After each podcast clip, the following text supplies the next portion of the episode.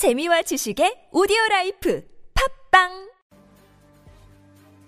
중국의 J-20은 본격적인 5세대 스텔스 전투기로 개발된 만큼 많은 부분에서 스텔스 형상 설계가 적용되어 미군의 F-22와 F-35를 닮아 있지만 크기가 상당히 큽니다. J-20은 스텔스에 유리한 DSI 방식의 공기 흡입구를 가지고 있고 EOTS DAS와 같은 광학식 전방위 상황 인식 장치와 targeting 시스템, 무수히 많은 안테나를 모두 내장시켰고 동체 아래와 측면의 내부 무장창을 갖추고 이곳에 중단거리 공대공 미사일 및 각종 공대지, 공대함 무장을 탑재할 수 있습니다. 스텔스 도료 RAM이 기체에 적용되었고 표면의 이음매와 동체 엔진 커버 끝부분까지 모두 톱날 처리가 되어 있어 뛰어난 스텔스 성능을 갖추고 있을 것으로 판단됩니다. 주 날개 앞에 스텔스성을 저해하는 canard 날개가 있다는 점 때문에 전방에서 RCS 값은 F-22나 F-35보다 떨어질 것으로 판단되지만 상당한 스텔스 성능을 갖춘 것으로 판단되고 있으며 지상에서 볼 때는 더욱 J-20을 찾기 어려울 것으로 보이기에 문제인데요. 만약 J-20의 RCS 수치가 KF-21보다 더 낮다면 분명 이는 KF-21에게 위협이 되기에 우리 군에서도 충분한 counter stealth 장비와 전술을 갖추고 훈련할 필요가 있어 보입니다. 영상을 재밌게 보셨다면 구독, 좋아요,